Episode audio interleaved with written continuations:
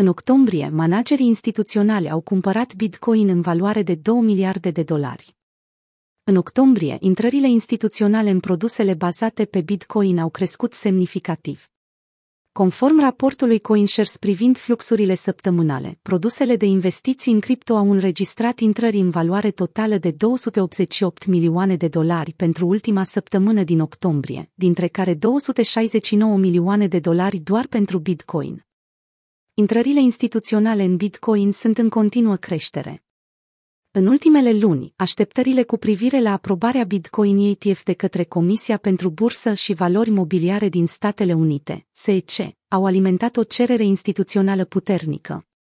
Aceste așteptări s-au împlinit în octombrie, atunci când două Bitcoin ETF-uri au fost listate pe bursă. Eric Balciunas, analist pentru Bloomberg, a raportat că Bitcoin Strategy ProShares, BITO, a devenit cel mai rapid fond tranzacționat la bursă care a atins un miliard de dolari în active.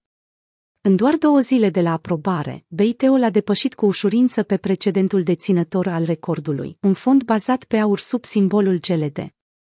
Este uimitor cât de mari au fost primele două zile de tranzacționare pentru BITO. Iată un grafic care compară BITO cu cele mai de succes lansări de ETF-uri din istorie. A dublat orice alt produs, iar în a doua zi a cunoscut chiar și o creștere. Pe parcursul lunii octombrie, fondurile Bitcoin au generat intrări de 2 miliarde de dolari, ducând totalul până în prezent la aproape 6,4 miliarde de dolari. În comparație, fondurile pe Ethereum au înregistrat intrări de 1,05 miliarde de dolari în aceeași perioadă.